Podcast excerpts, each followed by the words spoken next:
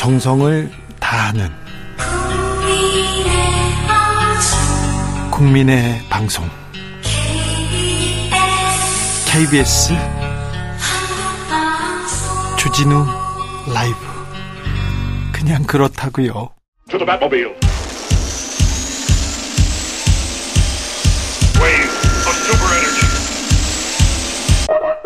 주 기자의 1분 4.3 사건은 명백히 김일성 일가에 의해 자행된 만행이다. 나는 북한 대학생 시절부터 4.3 사건을 유발한 장본인은 김일성이라고 배워왔고 지금도 그렇게 생각하고 있다. 태영호 국민의힘 최고위원이 거듭 주장하고 있습니다. 오늘 태영호 의원한테 기자들이 물어봤어요. 자신의 발언에 대해서 사과할 용의가 있냐고 그랬더니 어떤 점에서 사과해야 하는지 아직 납득이 되지 않는다 이렇게 얘기합니다. 어떤 지점을 사과할지. 아니 북한에서 배운 것을 근간으로 대한민국 국회의원, 국민의힘 최고위원을 하시면 어떻게 하십니까? 어떻게 하시려고 그렇습니까? 북한에서 배운 거 기본으로 한번 해볼까요? 김일성 대원수님이 황량한 자갈밭에서 모래를 손에 쥐시니 모래가 쌀로 변하고 솔방울을 쥐시니 포탄으로 변화했다. 김일성 대원수님이 길을 가시다 강을 강이 길을 막아 길이 끊기자 발치에 있는 가랑잎을 주어 강에 띄우시고 그것을 들여밟고 강을 건너시었다. 김일성은 강물의 흐름을 하류에서 상류로 흘러가는 것으로 바꿀 수 있으며 비도 자유자재로 내릴 수 있기 때문에 북한은 건국 이래로 자연재해가 없었다. 자연재해가 없었습니까? 그렇게 홍수나고요? 그렇게 가뭄이 나고요? 아니 태영호 의원님 김일성 원수님이 축지법을 썼다고 배우셨죠? 배우셨잖아요. 그런데 그 배운 걸로 큰 소리를 치면 어떻게 합니까? 또 배우, 북한에서 이렇게 들었다, 이걸로 배웠다, 그렇게 큰 소리 치실까봐 저는 자꾸 겁이 납니다. 주기자 1분이었습니다.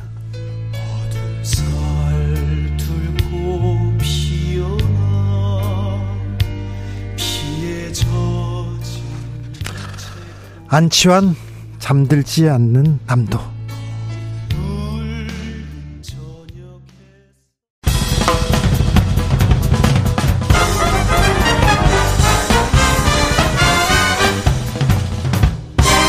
훅 인터뷰.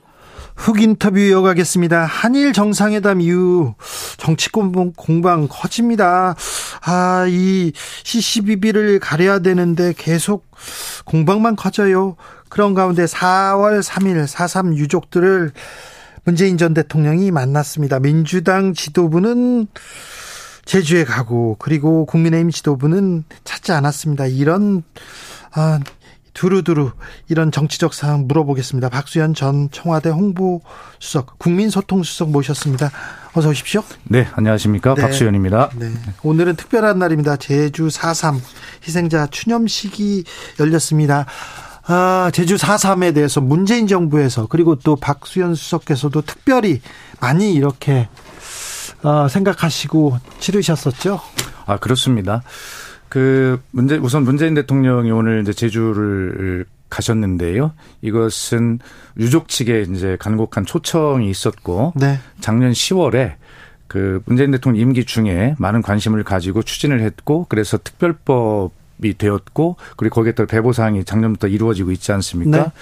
그래서 뭐 보도가 됐던 것으로 저는 기억을 합니다만 사삼 유가족들이 네. 양산 사저에 네. 제주 팽나무 한 그루를 가지고 와서 직접 심기도 하고 그랬었어요. 그래서 그걸 음. 평화의 나무다 이렇게 했고요.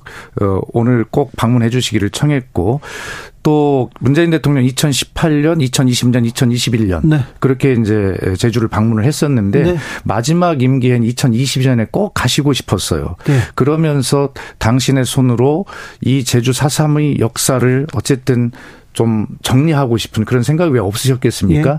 그런데 그때 이제 윤석열 당선자께서 네. 가시기를 원했기 때문에 대통령께서는 당선자에 대한 배려 차원에서 당신 일정을 접으셨고 당선자가 가는데 공군 2호기까지 대통령이 내주셨거든요. 내주셨죠. 그렇습니다. 네. 네. 그랬었는데 오늘은 어쨌든 그런 유가족의 요청에 의해서 미뤄놨던 마지막 참석을 오늘 비로소 하게 되었다 이렇게 설명드릴 수 있겠습니다. 네. 문재인 전 대통령 되셨어요? 그렇습니다. 네. 어, 그런데 음. 4.3, 아, 3만 명 넘는 희생자가 나왔습니다. 그래서 4.3, 그래서 역사의 현대사의 비극이었고, 이제 이 상처들을 토닥이면서, 토닥이면서 이제 상처를 좀 치유해가는 과정인데, 최근에 국민의힘 태영호 의원, 그리고 요, 요, 그, 그, 다른 정당에선 현수막을 걸어서 이거 공산 진영에서 만든 뭐 김일성 사주다 이런 얘기 나옵니다. 이런 부분은 어떻게 보셨는지요?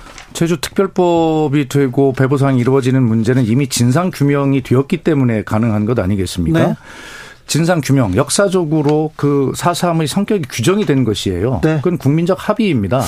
그런데 그것을 가지고 일부 극우 뭐 소수 정당이나 네. 뭐 그런 단체에서 지금 또 엉뚱한 역사를 되돌리는 이런 일들을 하고 있는데 저는 문제는 이것이 지금 국민의힘 집권 여당에서 방조했거나 거기서 시작했기 때문에 이런 일들이 생겼다고 봅니다. 네. 지금 말씀하셨지만 태영호 어, 최고위원이 전당대회 과정에서 했던 말 김일성의 지시에 의한 것이다라는 네. 것이거나 또 이런 태영호 어, 최고위원을 그냥 방치하는 국민의힘 지도부 뭐 요즘에 계속 국민의힘 지도부에서 국민의힘 지도부, 국민의힘 전체의 어떤 사상이나 이념이나 역사관을 의심할 수 있는 일들이 계속 망언들이 나오고 있지 않습니까? 네. 결과적으로 지금 이러한 사태, 이런 것들은 국민의힘 지도부가 이것은 시작하고 방치한 일이다고 생각을 하고요. 그렇기 때문에 우리 그 김기현 대표는 빨리 이 문제에 대해서 결정을 하고 징계를 하고 이렇게 하지 않으면 국민의힘이 계속 의심을 받을 것이고요. 그리고 이런 혼란은 또 계속될 것이다. 저는 이런 생각이 걱정이 앞섭니다. 네. 음, 오늘 문재인 전 대통령이 제주에 갔고요. 제주에 더불어민주당 지도부가 다 와 있어요. 그런데 네. 네. 아, 이재명 대표하고는 안 만납니까? 아, 그럼요. 문재인 전 대통령께서 오늘 유족 유가족 측의 초청으로 가시긴 했지만 네. 그러나 오후 4시에 이제 가셨지 않습니까? 예. 그러 그것은 공식 추념식에 전혀 지장을 주지 않겠다라고 하는 조용한 행보이고요. 예. 그렇기 때문에 윤석열 대통령이 오셨어도 사실은 만날 일이 없었고 네. 또 이재명 대표 현장에 가도 뭐 만날 일이 없고 조용한 개인적 차원의 행보였습니다. 네. 작년에는 양보했지만 올해는 참석한다.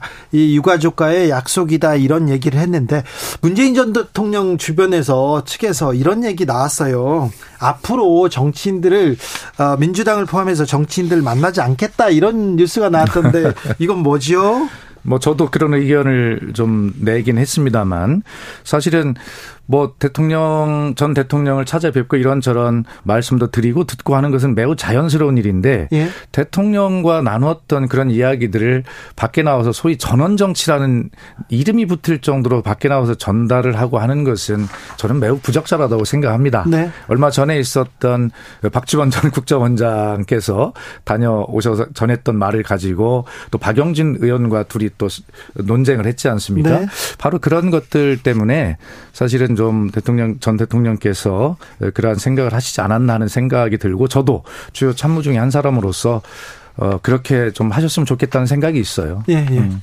근데 대통령이 좀 언짢아 하셨습니까? 문재인 전 대통령이? 문재인 전 대통령께서 뭐 그런 품격을 가지신 분이 아니죠. 네. 그러나 어쨌든 그런 분을 대상으로 말씀을 나눈 이야기이기 때문에 더욱더 대통령의 품격과 이런 걸 지켜드리는 것이 네. 예, 말씀을 나눈 사람들의 도리라고 저는 생각을 합니다. 자, 오늘 4.3 추념식에는 윤석열 대통령 불참했습니다. 그런데, 아, 주말에 야구장 가서 시구하셨거든요. 그리고 대구 서문시장 가셨었거든요.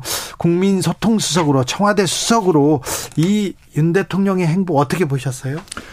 저는 그 지금 대통령실의 참모들의 기능이 지난 근 1년 지나왔는데 정말 좀, 좀 어설프다, 엉성하다 이런 생각을 많이 하게 되는데요.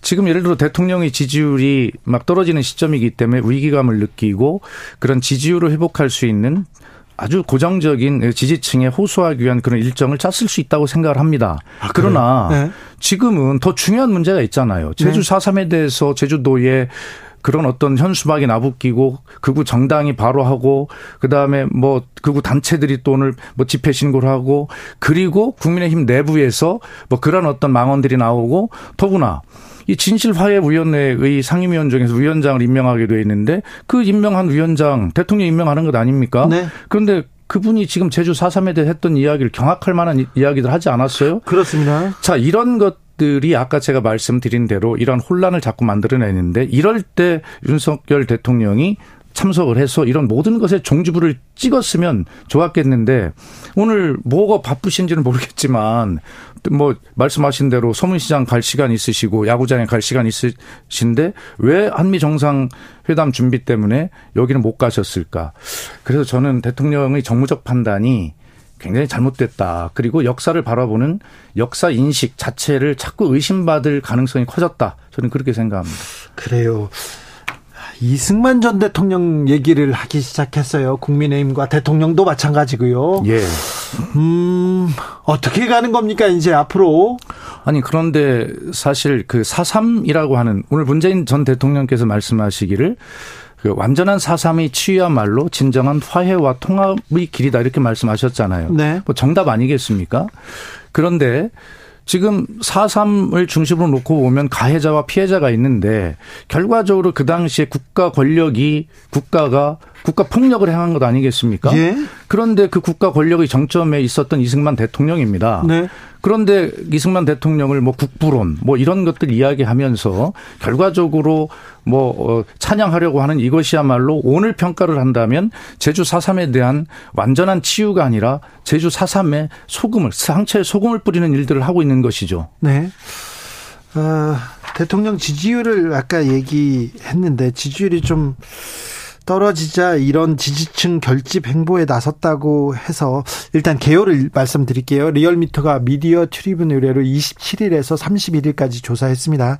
윤 대통령의 국정 수행에 대한 긍정 평가는 36.7%, 부정 평가는 61.6%. 어, 자세한 사항 중앙선거 여론조사 심의원회 홈페이지 참조하시면 되는데요. 국정 수행 능력 긍정 평가 36.7%. 대통령의 지지율은 어떻게 보십니까? 예. 이게 지금 말씀하셨습니다만 중앙선거론조사 심의위원회 홈페이지에 공개되어 있는 지난주 갤럽 조사의 경우를 보면 네. 대통령의 국정 수행 능력 평가가 4% 포인트가 하락했거든요. 네. 근데 갤럽의 특성상 1% 정도가 뭐 오르락 내리락 하는 것이 있을 수 있는데 4% 포인트는 굉장히 큰 폭의 하락입니다. 네. 그리고 그 내용을 자세히 들여다보면 소위 20대 MZ 세대의 지지율은 긍정이 13%, 부정이 70%를 이루고 있거든요. 네. 그리고 그 보수 성지라고 하는 대구 경북에서도 결과적으로 41%가 긍정이고 43이 부정이었어요.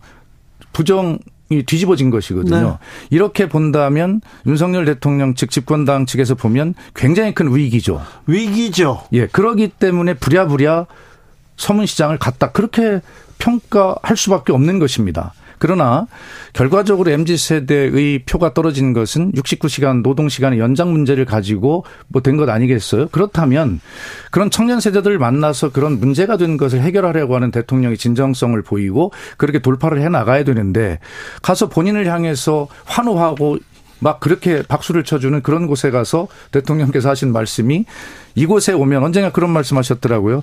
몸이 아프다가도 낫는다. 그것은 진통제를 맞고 오시는 거지 치료가 되는 게 아니지 않습니까? 네.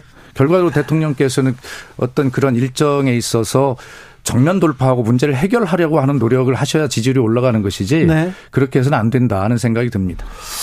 음, 한일 정상회담 이후에 지금 음. 계속해서 또 일본 언론에서 일본 언론에서 대통령이 독도 관련해서 위안부 관련해서 그리고 후쿠시마 오염수 관련해서 이런 이런 얘기가 나왔다. 그리고 대통령실에서는 부정하고 있는 부인하고 있는 이런 어, 일들이 계속되고 있는데 이 공방은 어떻게 보십니까? 저는 기본적으로 대통령실의 홍보 라인이 어, 제대로 작동하지 않고 있다고 생각을 하는데요. 그 이유는 뭐냐면 홍보 라인이든 그 참모 어, 라인의 기능에 여유가 없어요. 왜 여유가 없냐? 모든 것을 대통령 스스로가 규정해버리기 때문에 그래요. 우리 처음에 했던 그 도어 스태핑이라는 거 있지 네. 않습니까? 거기 나오셔서 대통령이 매일 아침 어떤 것을 규정을 해버리니까 집권 당도 거기에 맞춰 따라갈 수밖에 없고 정부도 따라가고 청와대 대통령실에 참모 기능도 거기에 다 맞춰 가도록 돼 있거든요. 네. 그러다 보니까 이 해명이 제대로 안 되는데 일본 언론은 보도를 하고 있는데 대통령실에서 해명하는 것을 보면 본 일본 언론 본, 보도의 본질을 피해서 자꾸 다른 이야기를 동문서답 같은 얘기를 해요. 네. 예를 들면 이번에 보도했던 그런 뭐 예를 들어서 어 독도 이야기를 영유권 이야기를 했다. 뭐 내지는 뭐 수산 저 후쿠시마 오염수 어 방류 문제를 얘기했다. 그런데 대통령실은 뭐라고 하냐면 후쿠시마산 수산물이 우리나라의 국민의 식탁에 오를 일은 없다. 라고 직접 답을 하지 않고 다른 말로 답변을 하고 있단 말이에요. 네. 그렇다면 제가 청와대 대변인과 뭐 소통수석하는 입장에서 보면 어 이건 뭔가 좀 숨기거나 돌아가고 있는데 그렇죠. 오염수 문제에 대해서 이야기를 했다, 스가가 했다고 하는데 네. 거기에서 답변하지 않고 그렇죠. 뭐 수산물이 식탁에 오를 일이 없다 이렇게 답변을 하고 있어요. 다른 얘기라고 네, 다른 얘기 하고 있는 거죠. 그런 것은 분명히 무엇인가 숨기거나 좀 줄이거나 할 의도가 있을 때 쓰는 수법들 아닙니까? 그래 대통령실의 해명이 점점 더 의혹을 더 키워가고 있는 그런 정국이다. 저는 이렇게 봅니다. 네. 네. 그 민주당에서는 한일 정상회담 국정조사해야 된다. 국정조사를 권했습니다. 그랬더니 국민의힘에서는 그럼 어, 남북 정상회담도 국정조사하자 이렇게 나왔는데 이 부분은 어떻게 보시는지요? 아니 민주당이 아무리 야당이지만 좋습니다. 정치 공세라고 이야기할 수 있어요. 그러나 대통령실의 해명이 정말 동문서답이나 본질을 피해가고 있고 답변을 하지 않고 있고 더구나 독도 영유권 문제는 대통령의 헌법상 의무와 의무와 관련된 영토 수호의 문제인데 네. 이런 것에 대해서도 말을 정확하게 하지 않고 있는데 어떻게 야당으로서 가만히 있을 수 있습니까? 자 그리고 또 한편으로는 우리가 뭐 저 후쿠시마 문제 관련해서 우리 그 야당 의원단이 일본을 한번 가겠다라고 하는 문제도 있잖아요. 네. 그런데 정부는 대통령실은 야당 이러한 음, 어떤 행동이나 이러한 것들을 무조건 가서 정치 공세라고 몰아붙여서는 안 되고요. 정부가 어떤 외국과 외교적으로 협상력을 가질 때 그 협상력을 키우려면 국회라고 하는 레버지, 레버리지를 이용해야 합니다. 네. 네. 그래서 외교를 할 때 우리 국민들이 반대한다, 국회 네. 반대한다 이 얘기를 하면 될 거 아니에요. 그러니까 정부나 대통령은 얼마나 편합니까? 국민 핑계 대고 국회 핑계 대면 되는 것을 근데 그것을 야당의 정치 공세로 그렇게 그런 시각으로 봐서는 정말 이 국정 운영이 어려워진다 하는 네. 생각이 듭니다. 아, 네. 그래도 정상회담을 국정조사한 예는 없죠. 예, 그렇게는 알고 있습니다. 네. 그런데 거꾸로 얘기하면 정상회담을 하고 나서 이렇게 국정조사를 요구받을 만큼 이러한 정상회담도 역대 없었어요. 그런 것도 그런 것도 같네요. 그리고 아까 그 뭐 어, 국민의힘 지도부에서 문재인 대통령의 뭐 남북 정상회담도 국정조사 하자고 했는데 문재인 대통령이 남북 정상회담 하고 나서 이런 문제 일으켰습니까? 없었잖아요. 네. 이렇게 혼란을 만들어 놓고 그것을 끌어들여서 전 정부를 끌어들여서 하는 것은 정말 이것은 뭐 방송이 이런 말이 적당한지 모르겠습니다만 자다가 봉창 두드리는 얘기 아닙니까? 네, 네 알겠습니다. 네, 거기까지는 괜찮아요. 네. 어, 박수현 수석께서 한국 갤럽의 조사를 수치를 다 읽으셔가지고요. 개요 말씀드립니다. 지난 3월 28일에서 30일 조사에서는 긍정평가 30, 부정평가 60이었는데요. 그 전 조사는요, 3월 21일, 23일 조사에서는 긍정 34, 부정 58이었습니다. 그러니까 긍정 수치가 4% 떨어졌네요. 자세한 내용 중앙선거 여론조사 심의위원회 홈페이지 참조하시면 됩니다.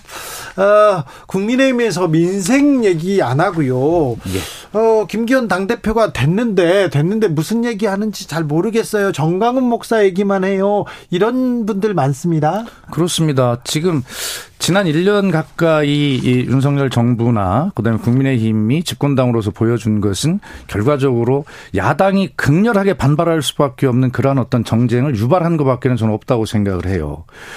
적어도 집권당으로서 어떤 새로운 비전을 국민에게 심어주고 해야 될 그런 좋은 시기였는데 그 시기를 다 놓친 것 같습니다. 그리고 네. 야당을 대화의 파트너가 아니라 결과적으로는 발목 잡기만 하는 그런 정당, 방탄 정당으로 몰아붙이는 그러한 일만 해온 것이거든요. 민주당도 그걸 알면서도 해야 할 야당으로서 일을 안 할 수가 없는 것이에요. 예.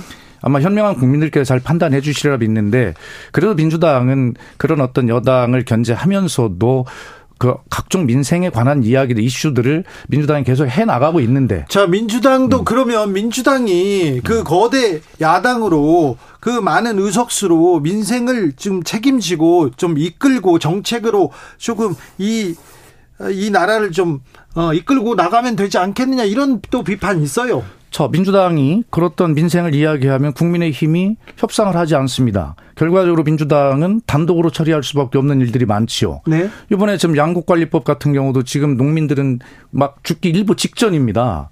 그런데 그것을 한가하게 거부권 행사하겠다고 하고 이런 와중이고 민주당을 단독으로 처리한 그런 어떤 떼쓰기 정당으로 지금 그렇게 만들고 있는 것 아닙니까? 민생을 이야기하면 같이 테이블에 올라와서 이야기를 해야 되는데 전혀 여당이 올라오지 않고 있어요.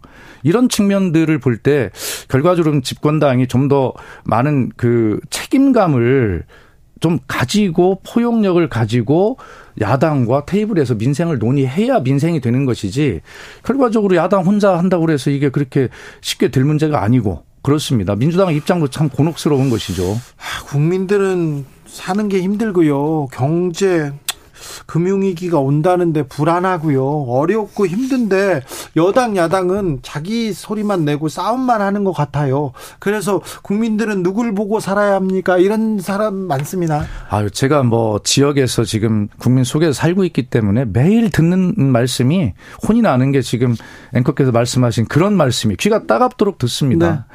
정치 혐오 뭐 이런 것 좀 뭐 도를 넘어서 정치가 좀 필요 없다라고 하는 말씀까지 하시죠. 그래서 저는 여야가 서로 자기 지지자들을 향한 주장만 하지 말고 결과적으로 중도층에 있는 그런 국민들을 향해서 새로운 비전을 말씀드리고 품격도 지키고 그러면서 정치를 발전시켜 나가야 네. 정치가 신뢰를 얻고 결과도 자기들에게도 이익이 되는 일이거든요. 네. 그래서 저는 좀 이 기회에 어쨌든 여당은 좀 더 많은 책임감을 가져라 하는 네. 말씀도 드리고 야, 저희 민주당에게는 좀 더 지혜롭게 돌파해라 하는 말씀을 좀 드리고 싶어요. 지역구 국회의원이 정진석 의원이죠? 어, 예, 아주 네. 큰 거물 정치인이죠. 네. 정진석 의원이 있는 그 지역구민들은 어떤 얘기 제일 많이 하십니까? 의원, 저 수석님한테? 예, 역시 뭐, 뭐 그런 똑같은 말씀을 하시죠. 하시고 또 정진석 의원께서도 어, 당의 비상대책위원장으로서 그런 여러 가지 책임감 때문에 네. 어떻게 어떤 때는 국민과 다소 동떨어진 말씀을 하실 때도 있는데 사실 친일적인 발언 역사 인식 문제 그 문제는 좀 화가 나요. 그래서 그 문제를 지적하시는 유권자들이 지역에서 많이 계시고요. 아 그래요? 또 지역의 그런 현수막도 저희도 개첩도 하고 하고 있는데 저는 뭐 정진석 의원 개인에게 그런 말씀을 드리고 싶진 않지만 적어도 집권당의 비상대책위원장으로서 중요하고 민감한 시기를 책임지고 이끌으셨던 위치에 있었던 분이니까 지금 말씀하신 대로 이 역사 인식의 문제나 이러한 것들을 균형 있게 잘 말씀하실 책임이 있지 않나 하는 생각은 듭니다. 네. 네. 조금 너무 심하셨어요. 정부 여당의 대표가 네. 여기까지 할게요. 뭐그 제가 거기에 대해서 동의하면 네. 정치적인 발언이 될것 네, 같습니다. 알겠습니다. 3651님께서 점잖은 대감 같으신 김 어, 수석님 화가 많이 나셨네요. 수석님 참으세요 얘기하는데 박수현 전 청와대 국민소통수석이었습니다. 감사합니다. 감사합니다. 정치 피로, 사건 사고로 인한 피로, 고달픈 일상에서 오는 피로. 오늘 시사하셨습니까? 경험해 보세요. 들은 날과 안 들은 날의 차이. 여러분의 피로를 날려줄 저녁 한 끼 시사. 추진우 라이브.